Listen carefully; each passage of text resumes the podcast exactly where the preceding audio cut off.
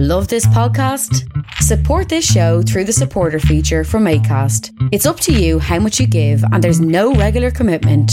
Just hit the link in the show description to support now. There's never been a faster or easier way to start your weight loss journey than with PlushCare. PlushCare accepts most insurance plans and gives you online access to board-certified physicians who can prescribe FDA-approved weight loss medications like Wegovy and Zepbound for those who qualify. Take charge of your health and speak with a board-certified physician about a weight loss plan that's right for you. Get started today at plushcare.com slash weight loss. That's plushcare.com slash weight loss. plushcare.com slash weight loss. Many of us have those stubborn pounds that seem impossible to lose, no matter how good we eat or how hard we work out. My solution is PlushCare. PlushCare is a leading telehealth provider with doctors who are there for you day and night to partner with you in your weight loss journey. They can prescribe FDA-approved weight loss medications like Wegovy and Zepbound for those who qualify. Plus, they accept most insurance plans. To get started, visit plushcare.com slash weight loss. That's plushcare.com slash weight loss.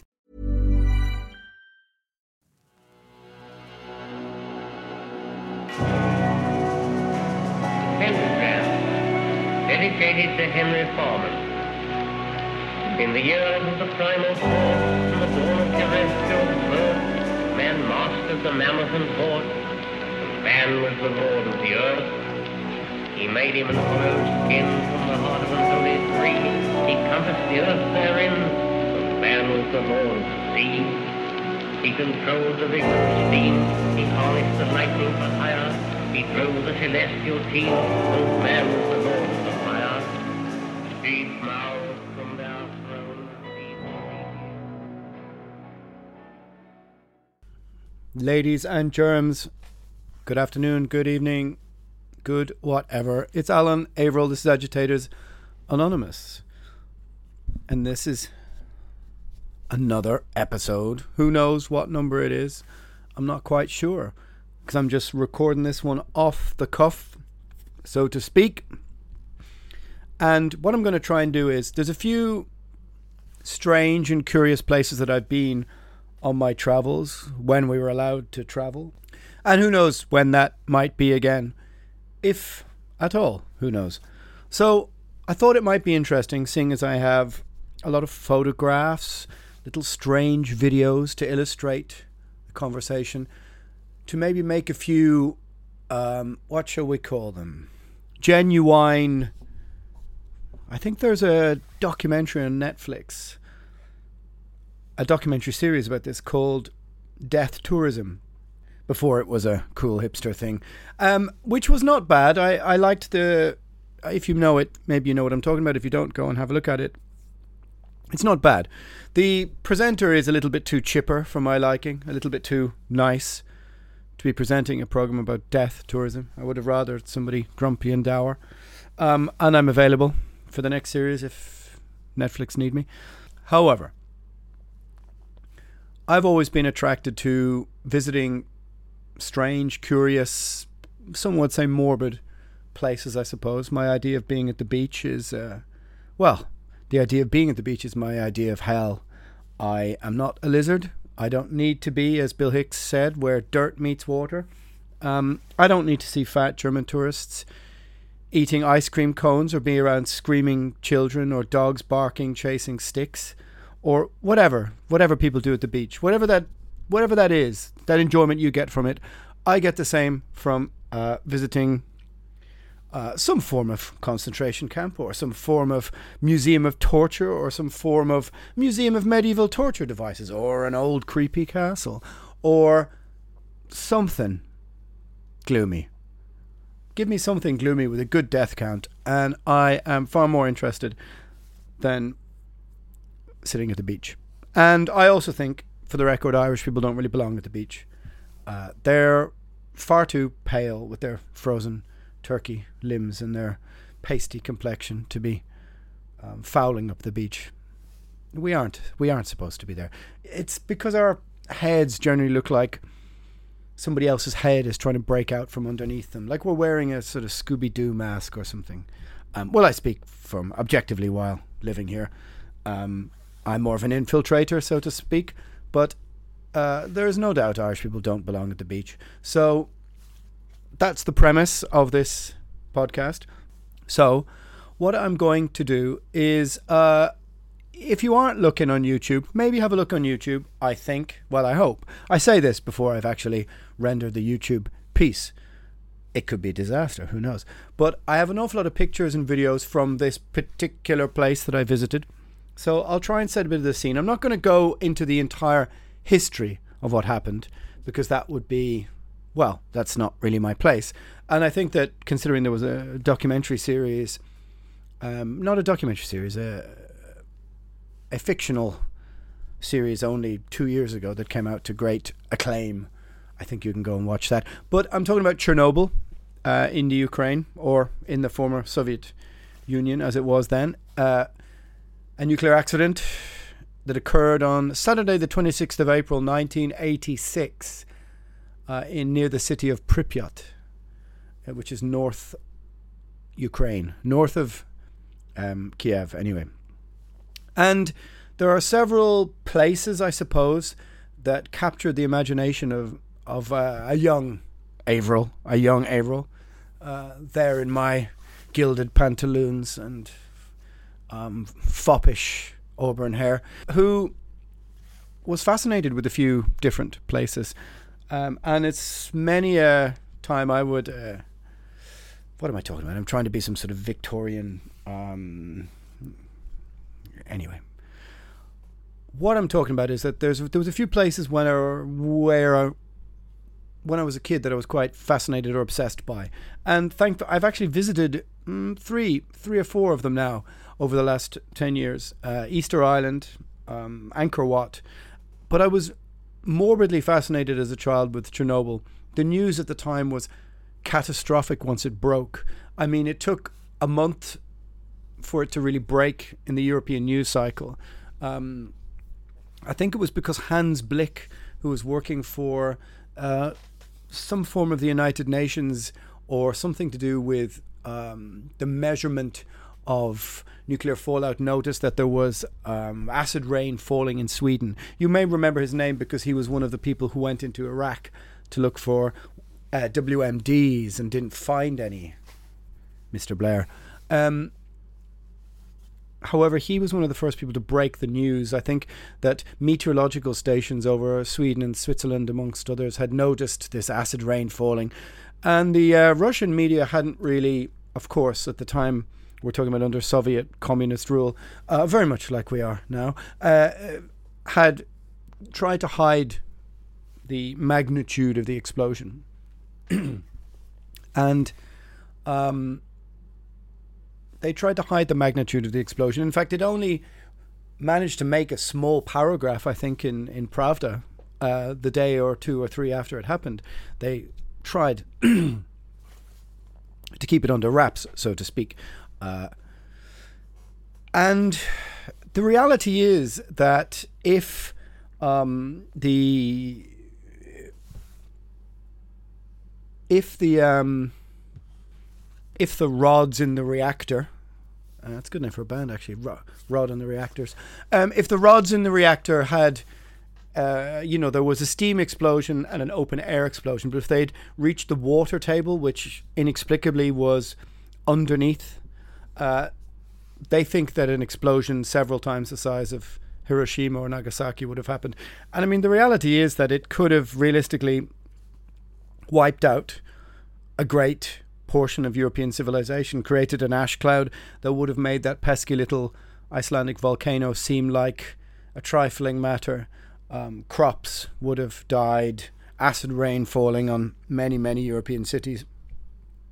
And the reality is, if it wasn't for the brave, the bravery of those first responders, those first um, and poor uh, firemen, uh, soldiers, those uh, Russian men who gave their lives, and met some of them in the fullness of time in the first couple of weeks gave their lives willingly in order to save uh, more and more people. Uh, if you watch the documentaries about it, their bravery and the conditions they worked in, the, the sheer hell of building this tiny tunnel underneath is staggering. It's staggering. uh, to see the sacrifice that they made. Um, you know, I mean, I know you've been upset about something somebody said on Twitter, which is comparable to the suffering of those men. But um, yes, uh, sorry, I shouldn't try and be pithy. It doesn't really suit me. Uh, I should stick to my lane, which isn't comedy or social uh, conscience. You also have to set this to the backdrop of the Cold War. Don't forget, this is 1986. So even in Ireland, even on a small island off the west coast of Europe, essentially in the middle of the Atlantic, that would have been geographically relatively isolated from the wars that took place on the European mainland. Even we, as children, had fallout lessons in school. We had, we were taught um, special classes about what to do if there was a nuclear attack and nuclear fallout. There was cartoons aimed at children, which we saw at the ages of 10, 11, or 12. And it wouldn't have been out of the ordinary to come back from primary school to my parents with worries about nuclear weaponry. You had the you had all the protests on Greenham Common, I think, or Clapham Common, Greenham Common, the um, anti-nuclear and no nukes protests. All of this was very much gripping the consciousness of the public all around the world. You know, you have the two great superpowers lined up opposite each other. The Cold War is playing out on one side with uh, Thatcher and Reagan and the kind of form of Reaganomics at the time that was slowly moving through Eastern Europe. There was, you know, you had Lech Walesa in Poland, the Solidarność movement, and the tacit support of the Catholic Church, which was undermining communism all throughout um, areas of Eastern Europe. Uh, you know, and in uh, those early 80s, I suppose they were um, workers' movements like Solidarność started the ball rolling, and then you had Thatcher and Reagan running with it, and then you had Gorbachev. So, set all of this as a child to the backdrop of a very, very great fear about nuclear war, about nuclear power, about the um, dreadful fate that awaited mankind. And then out of nowhere comes this massive nuclear explosion. It really um, set an incredibly dark tone at the time. And realistically, once you've been there, once you once you visited there, and once you understand the technology and what actually failed within the system, you do realize how close Europe came to um, some form of I'm not going to say extinction, but at least a dreadful, dreadful fate. Anyway, so I've always wanted to visit. I'd always wanted to visit Pripyat. Always wanted to visit Chernobyl. Um, for some reason, it was something that obsessed me as a child. And four or five years ago, is it five or six years ago?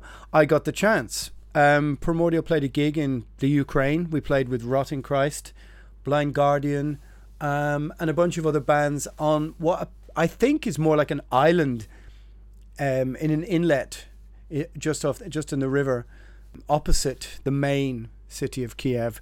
Uh, it's it's odd and strange that the whole that the gig even happened in the first place. That we actually went there. I mean, the whole thing seemed to be hanging by a thread. Um, but we got there. Uh, there, you know, to this massive stage, maybe three or four thousand people were there. The uh, there were some people, of course, who stayed away, as is quite often happens in Eastern Europe and actually in South America as well. If people don't like the local promoter, they'll stay away. It might it might be the only chance they'll ever get to see said band, but they will sort of stick to their principles when it comes to who's booking or promoting the gig. It's a very odd way of looking at things, if you ask me. It's not something that would happen here. People would go regardless, but you know things roll differently in Brazil or the Ukraine. And um, so the gig was, you know, was great gig. Um, very strange, rambling gig. Virtually no people working there who appeared to be from the organisation, and it sort of ran itself with a whole load of excitable young volunteers who didn't know anything about amps or gear or drums or anything. But somehow it worked. And then I stayed in Kiev for about an extra five or six days. And one of my main intentions was to go to Chernobyl, to go to Pripyat. And this was before it became a kind of cool Instagram influencer thing to go there and take a picture of your bum, I think, you know, besides some drastic ho- human horror. And it's about, I think that there's some f- kind of like cabal of, uh, let's, what should we call them? A cabal of tourist, sort of an adventure mafia. Can we call it that? Because many of the places I visit around the world that have tourist sites that, you know, people throng to are very much they cost the same to go and visit. Even if you're in a poor country you pay western prices you go in your air conditioned bus with very much the same logos the same trappings. And i get the impression that it's all the same company. So this wasn't quite like that. I, I, I would imagine it became like this in uh, chernobyl. But you know i do my death tourism before it's cool so it cost about a hundred euro or so to go for the entire day and it was a very. It, it, I'll try and illustrate the experience, and I'll try and illustrate it on YouTube with some videos, with some pictures. But it takes about an hour, hour and a half, two hours to get, you know, north north of um, Kiev in this little bus with maybe ten or twelve other people. And my first impressions were that the the strange little woman who was doing the tour had this amazing habit of saying the object and the subject of the sentence uh, in every sentence. So she would go in 1986, in the town of Pripyat, north of Kiev, there has been great nuclear explosion. In this great nuclear explosion in Pripyat in 1986, many, many people have also died. And it would go like this back and forward. You get the subject and the object of the sentence two, three, four times in every sentence. In fact, I almost offered to um, give her uh, English lessons on the way back to try and correct this. Uh, what would you call it? Language oversight. But she was uh, inexuberant um, in her knowledge and her attempt in trying to explain what was happening. Uh, and so that you know, you got to see this documentary, this video in typical old Soviet style, in this old kind of TV. Wasn't really that up to date, and the subtitles were all vaguely wrong, and there was a little bit of curation of the truth, maybe, shall we say. But what you don't really realize is that uh, people, there are people who've lived in Pripyat since this has happened who just haven't moved away. They just old people who just stayed there and went, basically went, fuck it, I'm not going, fuck it. And when you drive up this really long, narrow, kind of like, I guess, horror movie soundtrack road into the woods, and it's very, very dense woods. And first of all, you stop just outside the town of Pripyat, and there's strange sort of fields full of white crosses, and you get to sort of poke around in some of the most eerie and strange environments. There's old um, schools. There is, you can, you are. They really at the time gave you freedom, literally, to walk around all these ruined houses with decayed and collapsing beams and stuff, and just the most the creepiest, the oddest things like um, Borstal houses for kids, which had uh, loads and loads of um, stainless steel rusted beds and old dolls' heads on them and books laying open on the floor. And that's one of the things that you really, the impression you really get from when you actually get to the town of Pripyat itself is the sense that people literally just left. They literally just dropped everything that was in their hands and just ran.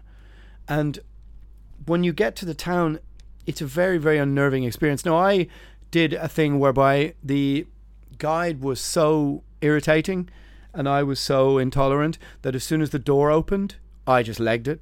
And they let you leg it. And you have your own Geiger counter. And you just, I just, I'm off and just would disappear. And they would go, be back at the bus in 20 minutes. So you had 15 minutes to disappear off, um, you know, maybe killed by a nuclear bear or something like this. I wonder would I've got any superpowers then. Maybe. I'll never know. Anyway, the town of Pripyat itself is really, really strange. You've probably seen the famous picture of the um, the Ferris wheel, and there's there's a basically like an amusement park which is completely dilapidated and overgrown. You can sit in the bumper cars. You can just across the the town square is a supermarket which still has ingredients and all sorts of stuff spilled on the floor. It still has boxes on the shelves. The the the old um, the old processing counter and everything. And this is one of the things that makes you really feel odd. Is when you first go in, you have to pass. They let you look around the town of Pripyat before you get nearer and nearer to the reactor, and and it's a very unnerving and strange experience. And one of my odd moments where I just disappeared off into the undergrowth, I was making my way through maybe shoulder high grass and um, overgrown.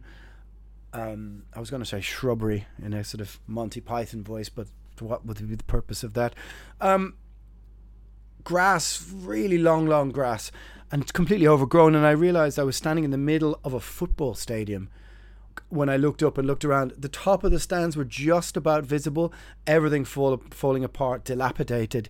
Um, and you could kind of swing yourself up around and go up into the stand and see what would have once been maybe like a 10,000 capacity football stadium, just completely ruined. And then you could basically go down the tunnel into the bowels of the stadium. And they, at the time, they sort of let us just wander around aimlessly. You would have your Geiger counter in your hand, it would be just going, and then you would uh, disappear off into the woods, and you realize that they'd they, they'd buried um, the system had buried radioactive rods just under the ground in random places, and without any real knowledge of where they were, or at least so they said. And you got that sense when you had your Geiger counter that it would just go off. It would just go off at any specific time, and you weren't wearing a face mask or anything like this, you know.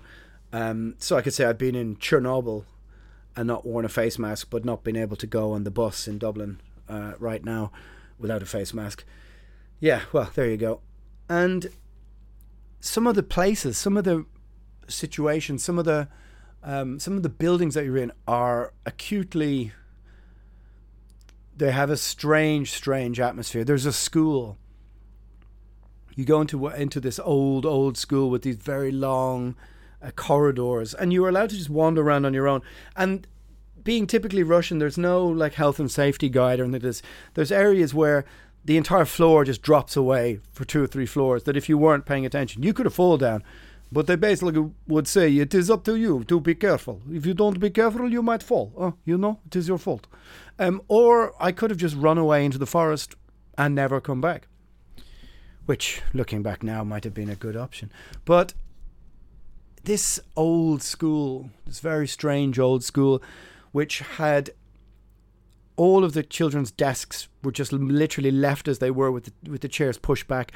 Um, books on the table. There was a Bible open on the teacher's plinth, I suppose you would call it, the teacher's desk. There was chalk still on the still on the board. Um, there was some really really strange things, like like a, a swimming pool full of gas masks, just hundreds of gas masks. It seemed to me um, just in this old swimming pool. There was an old cinema, just fallen to bits, absolutely fallen to bits. It would have been a great uh, place to uh, make a video to as a band to play up there or something like this. But an old cinema just falling to ruin. Old wooden seats, old curtains, dilapidated. Now, hopefully, if I've done this correctly on YouTube, you'll see illustrations of the kind of thing that I mean. Um, and you were even allowed to wander around an old several like an old one of those old communist style. I guess they're called it's called brutalism. One of these old communist style. Um, well, I suppose these these these styles of living uh, tower blocks have been replicated across the United Kingdom, across Ireland, and I think they inherited this from this Soviet style of um, Soviet style of tower block living. And you're allowed to just wander around, and you could like open press doors and find clothes still hanging there, dusty clothes. People with you know plates of like what would have the end of what would have been plates with knives and forks set out, books open. Um, curious things like if you really poked around, you would have found people's bedrooms which had posters of uh, American um, cinema stars from the 1980s on the wall, old Russian pop stars, obviously some teenager's room from the mid 80s that you're standing in. And it was all very creepy, very ghostly, I suppose, if those are two words that you like. Creeping and ghosting. They've taken on a bit of a different meaning now. Um, but one thing that fascinates me about the whole trip was the level of um, personal jeopardy you were in, in that there was just broken glass everywhere and so many things to fall disastrously from and impale yourself on. And in reality, we just had this small woman as a guide, but there was no, which is curious for Russia, but there was no hefty dude, six foot, six inch behemoth of a man ready to um, drag you by the heels off by the scruff of the neck if you transgressed, um, which is very Russian, or a dude in a suit or something like this. Um, there was nothing like that. And so you could just sort of walk around really on your own volition, deep into the forest, deep into the tower block, p- poke around in rooms. Um, there was old machine rooms. What a thing that would have been, in, I imagine, would have been some sort of a gym or sauna room full of old tiles, old broken tiles, old broken bats, and all this kind of thing. And this is only just Pripyat you're in. Uh, and you get a sense of a town that was literally just evacuated the drop of a hat and people were just left their entire lives there you do wonder why even what what they were able to bring with them because the severity of the explosion i mean we read nuclear radioactivity with a Geiger counter, but back then the Russians had some other system and they thought the counters were broken. They were flying over it, over the explosion with a helicopter, and trying to take readings. They thought the machines were broken. Um, and you have your own Geiger counter when you're walking around. Now, some of you, I imagine, uh, would find that idea horrific, but it was also kind of thrilling in a weird way. I mean, they did tell us that you could only really be around the main reactor for an hour or two, maybe. Maybe. Well, I mean, that's a Russian hour or two, so probably for a, a pampered, you know, a suburban suburbanite like myself, that might only be half an hour in Western time. But because uh, they're a hardy bunch, the old Russians. Um, it's good name for a band, isn't it? And so you go from Pripyat then to the uh, the grasshopper thing, the grasshopper thing, the early warning system. What am I talking about? Grasshopper, not grasshopper, woodpecker. The woodpecker um, early warning system. What? Why am I thinking about grasshopper? Oh, that must be something to do with that Karate Kid series on Netflix or something, which I haven't seen, by the way, but heard it has a great soundtrack. Anyway, yes, the early warning system. Um, I think they were started operation in the mid 70s and didn't finish until 1989, and they're Duga radars, which means like arc or curve, I think, in Russian. And um, they were super powerful antenna, radio antenna, and they were so called woodpecker because of the sort of the the, the um, frequency that was being picked up around the rest of the world had this sort of tapping sequence, and so it was dubbed the woodpecker by people listening in on this um, certain kilohertz basically a nuisance, a nuisance throughout the world. It was tapping into um, it, or affecting everything commercial aviation, uh, amateur radio operations, all sorts of stuff. It was just this massive um, disruptive frequency noise. Like I said, set this to the backdrop of the Cold War, of course.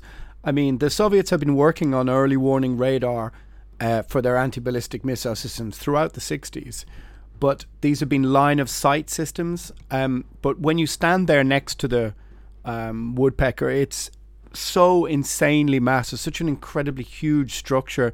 It's almost jaw dropping. You should see illustrations of it now there if you're on YouTube. Um, but the idea was that it, it, built it was built at such a size um, to kind of uh, compensate for the curvature of the Earth, I guess, and so give the Soviets time to react to an early preemptive strike by the um, by the Americans.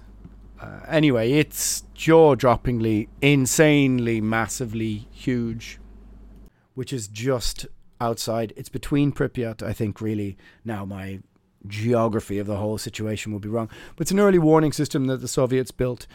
Um, well, to tell if the Russians or if the Americans had launched a first strike and you'll probably see pictures of it now if you're looking on YouTube. And it's it's a, a massive structure, almost. It seems like almost a kilometer high. I mean, that can't be right, can it?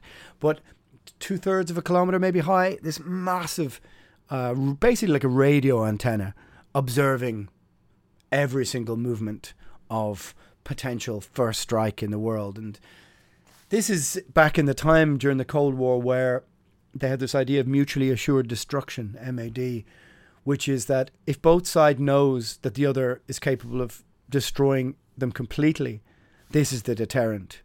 It's a very strange way of looking at the world, but it has a twisted kind of logic to it.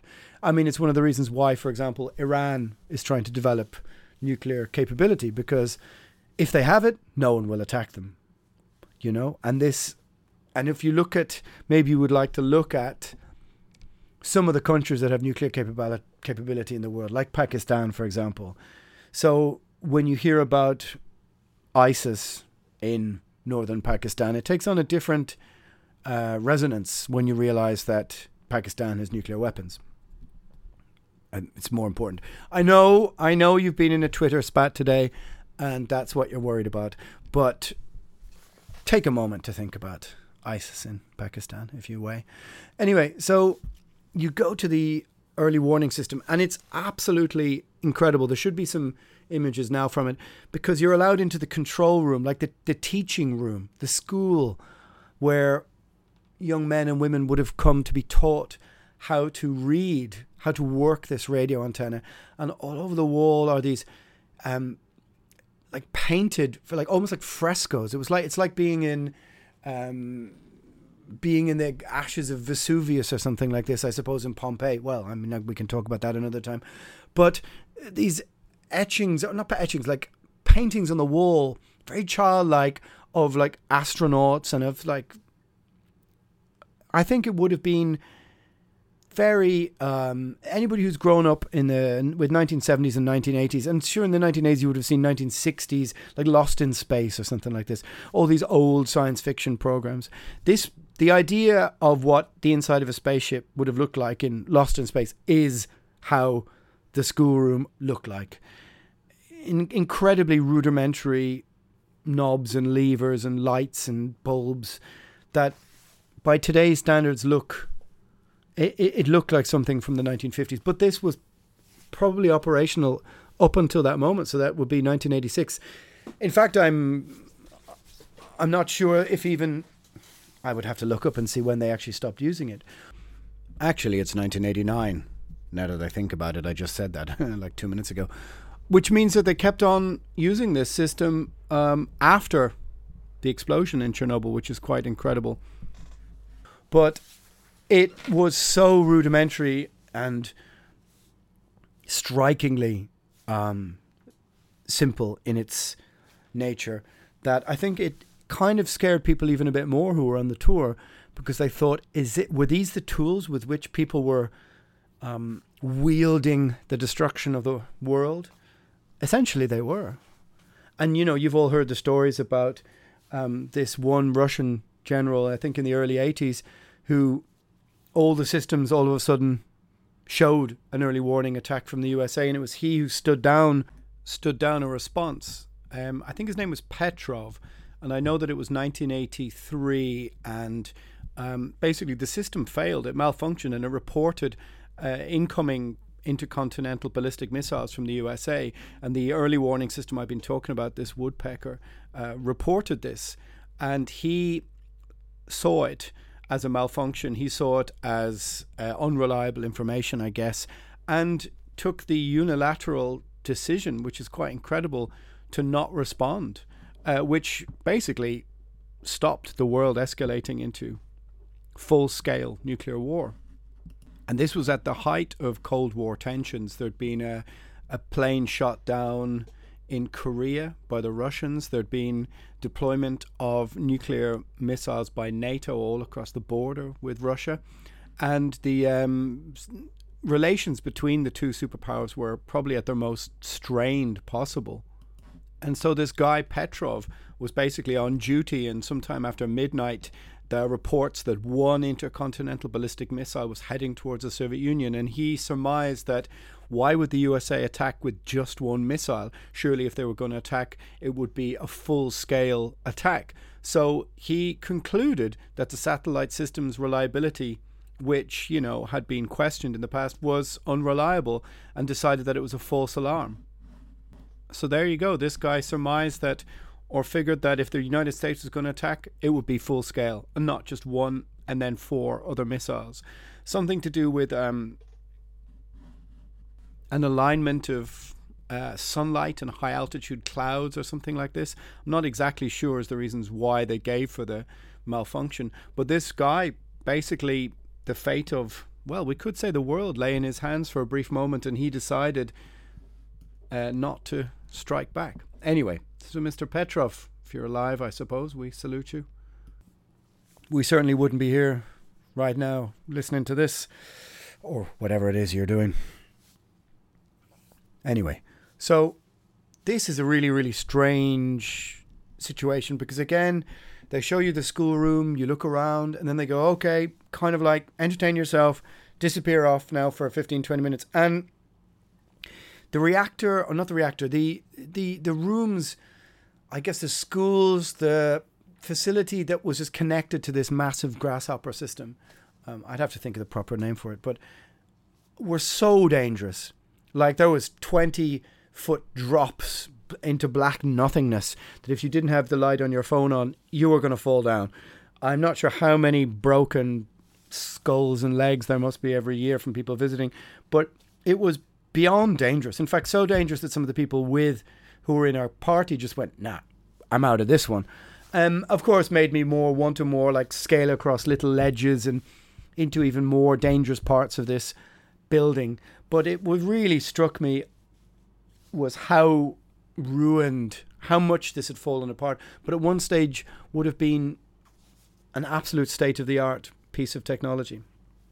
And to yet, to somebody who'd grown up with American cultural hegemony, it looked like, um, it almost looked like a toy setting from something like Lost in Space. Anyway, so you move from Pripyat then into the kind of I, I suppose you'd call it the inner sanctum of Chernobyl. And what they do then is um, they make you kind of go to what seems to be like a well, it feels like a turnstile, like an old school turnstile at a football ground, but a football ground that hasn't been updated since the seventies. Actually, proper football ground, not the horrible um, commercial ventures they have now, but an old school turnstile. And this light goes green or goes red or whatever, and tells you um, you know, you have your sort of like irradiated passport then to say that you've come in and out of Chernobyl. But the whole thing feels a bit like, um, it feels very much like theatre, that this machine hasn't worked since 1982 or something like this. But they make all the tourists go through it, make a big deal out of it. And you're then in, you're then into the kind of inner zone around Chernobyl. And they in in a really classic Soviet touch, they allow you to have your lunch in the canteen that was there at the time and is still full of uh, you know grumpy old Russian uh, babushka women dealing out the dealing out the borscht. And with local people who are working there I suppose some scientists who are still there people who are observing the most expensive and biggest man-made structure in the world, I think, which is the sarcophagus around um, around over rea- uh, reactor four, and it is it's it's a really classic classic touch of Russian charm that you get to sit beside all these people who work there, and you're the tourists, and you eat the same food, and it's this very brutalist kind of building, this very grey on grey on grey building. Um, and, y- you know, this is, these are the people essentially that are guarding the site, which, I mean, according to Wikipedia, or according to Wikipedia, um, the nuclear cleanup is not scheduled for completion till 2065. 2065. Um, and the construction of this sarcophagus has cost uh, $68 billion. Anyway, and has had up to 500,000 personnel work on it. And so you you eat your lunch beside these people and you just sit around um you know, take your little plate of borscht and cabbage and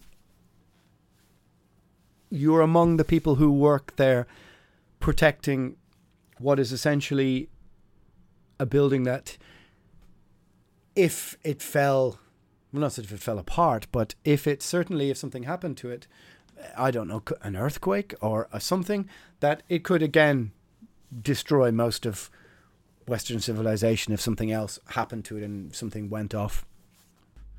I mean, if we're to compare nuclear events, Chernobyl put 400 times more radioactive material into the Earth's atmosphere than the atomic bomb dropped on Hiroshima. A man by the name of Vasily Nesterenko, a nuclear physicist that worked in Chernobyl, um, he claimed our experts studied the possibility and concluded that the explosion would have had the force of three to five megatons. Minsk, which is now in Belarus, which is 320 kilometers from Chernobyl, would have been razed and Europe rendered absolutely uninhabitable. Um, which is insane, really, if you think about it. That was that's if there had been uh, a steam explosion. But Mr. Nesterenko might be mistaken with his uh, scientific observations because, according to Insane Clown Posse, uh, water, fire, air, and dirt, fucking magnets, how do they work? And I don't want to talk to a scientist. Yo, motherfuckers lying and getting me pissed. I mean, you know, they also have a point. Do we really understand the science behind all this? While you're there eating your cabbage, you definitely get a feeling of um, Eh, not quite impending doom, but it's a very odd feeling because it feels like you've stepped back in time, but yet these people are minding something that is so important. Anyway, blah de blah de blah. So then you actually get to go to reactor four, and this is um. Now this was really strange. There were some people on the tour who didn't want to get out to, of the van and didn't want to go they kind of said, "Look, you know, we're getting a bit freaked out. We we might just stay in the in um, the mess room here, stay in the canteen, and not really go too close, because they do only recommend that you spend I don't know whatever it is, half an hour, an hour within the radius of reactor four. So." We got the van in and got out of the van, and the Geiger counter just just going insane that's like the third or fourth time I've said insane, right? So you see where my brain went there in that I had to try and get an insane clown posse quote into one of the first 25 episodes of the podcast. That it's taken me this long is somehow a scandal. But anyway, the crazy little woman doing the doing our guide work took us over to uh, a bridge over a river, well, I won't call it a river, but an artificial river, and started to drop some crumbs in the water, and these massive, huge fish just jumped out of the water, like that would have taken your arm off. And she was just telling us that they're um, basically radioactive fish that have been deformed by the amount of radioactivity, and because they have no other predators, have like almost taken like a spurt, an evolutionary spurt, and we're not. These were the only kind of fish like this in the world and true enough, we were watching this for a while. And it felt very, very oppressive because you were literally standing 40 or 50 meters from reactor 4, just looking at this huge sarcophagus, which they built like concrete sarcophagus over over the the the the, the site. Um, and as I said, it's you know the biggest man-made construction in the, on the face of the earth, as I understand and it felt oppressive. The air felt strange and heavy, and it did feel like, and we weren't wearing masks or anything like this, and it did feel you were stood there with your Geiger counter going off the charts, and it did it did feel sort of like we shouldn't really be standing here. This somehow seems like not the best idea that we are standing 30, 40 yards from the site of the greatest nuclear disaster in the world. I'm sure you can't stand 20 yards from Fukushima or whatever. Uh, that was the reactor in Japan in 2011 that uh, went down. But I'm pretty sure they don't. Japanese don't allow you to. But you know, back then the Russians, I think, have a, or Ukrainians have a sort of kind of fly by night attitude a bit to it. Maybe that's wrong to say, but it struck me as a kind of Irish attitude. As to, ah, you'd be grand, get back in the van, lads, come on, don't be messing, uh, kind of thing. And this was the one stop on the van journey where I didn't disappear off uh, and do my own thing because you really were um, very, very cognizant of the fact that you were in the presence of something very ominous, very, very ominous. It felt very oppressive. The air almost felt heavy, very, I suppose, well, radioactive, which I suppose it was. So you get like 20 minutes, 30 minutes to look around, poke around, kick a few little concrete blocks around the place, look at the big weird fish, uh, feel like your brain is about to explode, and then back in the van and you start to make your way away from Chernobyl. Uh, you hand in your Geiger counter, which is a shame because I was starting to get you kind of used to having it. Um, and as you move away from it, you definitely feel a sense of, well, you feel a little bit lighter the further away from it you go. And you make your way through the woods, and there's a few stops to look at a few other strange bits and pieces and houses where people have continuously lived. No, I'm not an anxious person, but there's absolutely no doubt that when I was standing 20, 30 yards from reactor 4 with the Geiger counter in my hand, I did feel pretty anxious, pretty heavy. It's almost like your body or your brain is throbbing. And as you made your way back away from it through the forest again, it just started to die down almost exactly like as you know when you in movies when you've watched um, a plane or something disappear in the ocean, or in the Bermuda Triangle or something, and all of a sudden the dots and the noises stop. Or that's what it really felt. It really felt um, like you were moving away from something very, very ominous. And you go through the little turnstile again clean the mud off your shoes. Like, you know, not too vigorously or anything, but like kind of please clean the radioactive mud off your shoes.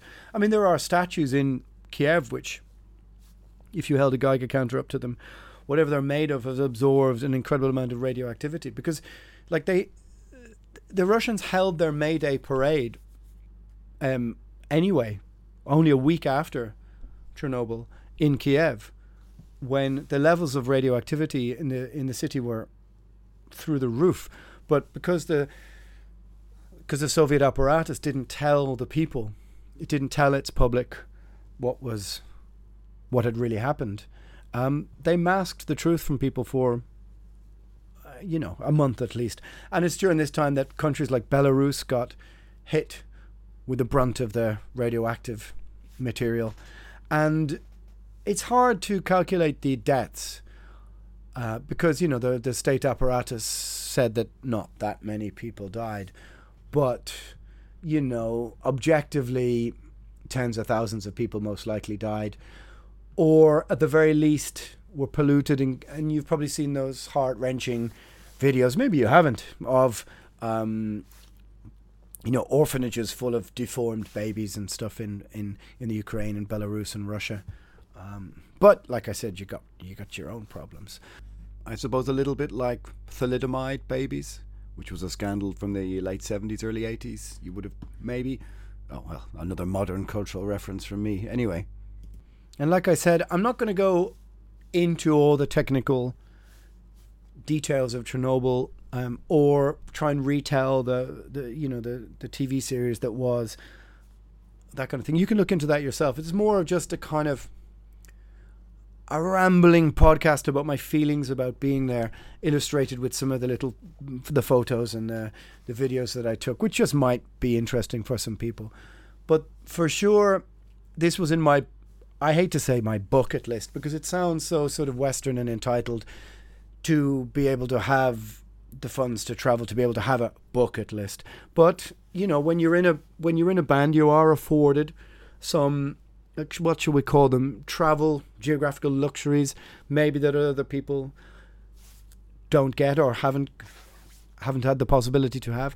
Um, and I never ever to, would take that for granted. But certainly, I've been in a few very strange places because of being there with the band, and there was no way I was going to go to Kiev and not try and take a day trip to uh, Chernobyl.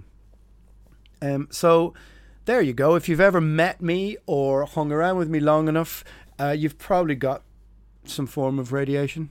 Um, you might need to get yourself checked. Um, I was, I was, I was, uh, you know, nuclear before I had the virus. No, it's um, I don't know how it will be now. I imagine in the post um, Chernobyl TV series world that they started to bring bigger buses of people and make it into more of a proper tourism venture, and it probably the price went up. I would imagine if they were able to, because when I went on it, it was just a small van with maybe seven or eight people in it, and it was definitely not a, it was not a high end exercise, that's for sure. But you certainly, and you came back at like seven or eight in the evening, and you felt like you'd had. This was a day trip. I've been on other day trips in other countries to see other things, and it's been a bit of a letdown. But this, for sure, was um, a very sobering, dark, and interesting experience that maybe I haven't quite illustrated too well with words how arresting some of the scenes were, especially in, I suppose, what you would call like the rural old um, buildings. Because Pripyat was built made basically for the employees of Chernobyl. It was a relatively modern city at the time, but there were other dwellings around Pripyat which were older. So you get these strange, almost like cottages, ruined cottages, which pointed to a, a Russia, an older Russia before Pripyat was built, before nuclear power, before all of the things that Chernobyl became known for. And it was equally as ruined. It was as equally in ruins. And those scenes are very arresting, very strange. The the sea of crosses that you see, um, of all the I guess all the workers who died there, and pe- as I said, and people men, old men and women with faces like uh, leather, uh, who just basically said "fuck you" to the explosion and never left, and were old at the time and just basically decided to take their chances. And so there you go. That was a rambling um, sort of, you know, maybe these things are, I suppose, for me, interesting to do before the memories become a little bit more vague. But there are a lot of photos. Hopefully, they illustrate some of the strange journey a little, a little bit more if you're looking on YouTube. And I'm going to do a few of these uh, because I, in this strange period of lockdown, it seems like we somehow need a little bit more of an escape of a time of better time when we were allowed to travel more open, more freely. And often I sit now and think about, oh, you know, it's time you were in Easter Island or in Chernobyl or in yeah, you know this uh, other other strange places. So I'm gonna roll out a few of them every now and again, and try and illustrate them with uh, some things on YouTube. So that was my strange day I spent in Chernobyl, one of the most sobering and curious places I've ever been to. And there's no doubt about it that it feels like somewhere where a pivotal moment in human history was played out where something incredibly serious and drastic, and as I said, and I've said like three or four times, ominous happened. Um, and that's it, really. Hope you enjoyed it. Uh, I should have mentioned them at the top, but of course I always forget. Uh, Instagram is nemtheanga underscore primordial. Patreon, patreon.com slash Alan Averill with two capital A's. And until the next time, Agitators Anonymous, metal never bends. Thank you, my friends.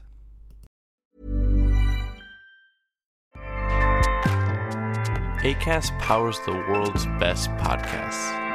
Here's a show that we recommend. The Real Housewives is a guilty pleasure for most, but if you're looking to not feel guilty about that pleasure, tune in to Everything Iconic with me, Danny Pellegrino, where I break down all the messy moments and behind the scenes antics of Bravo's popular franchise. And on Everything Iconic, I also interview celebrity guests like Kelly Ripa, Keke Palmer, Drew Barrymore, Cameron Diaz, and more about their guilty pleasures, their past work, and so much more. So if you're pop culture obsessed and find yourself watching way too much reality TV like me, tune in to Everything Iconic with Danny Pellegrino wherever you listen to podcasts.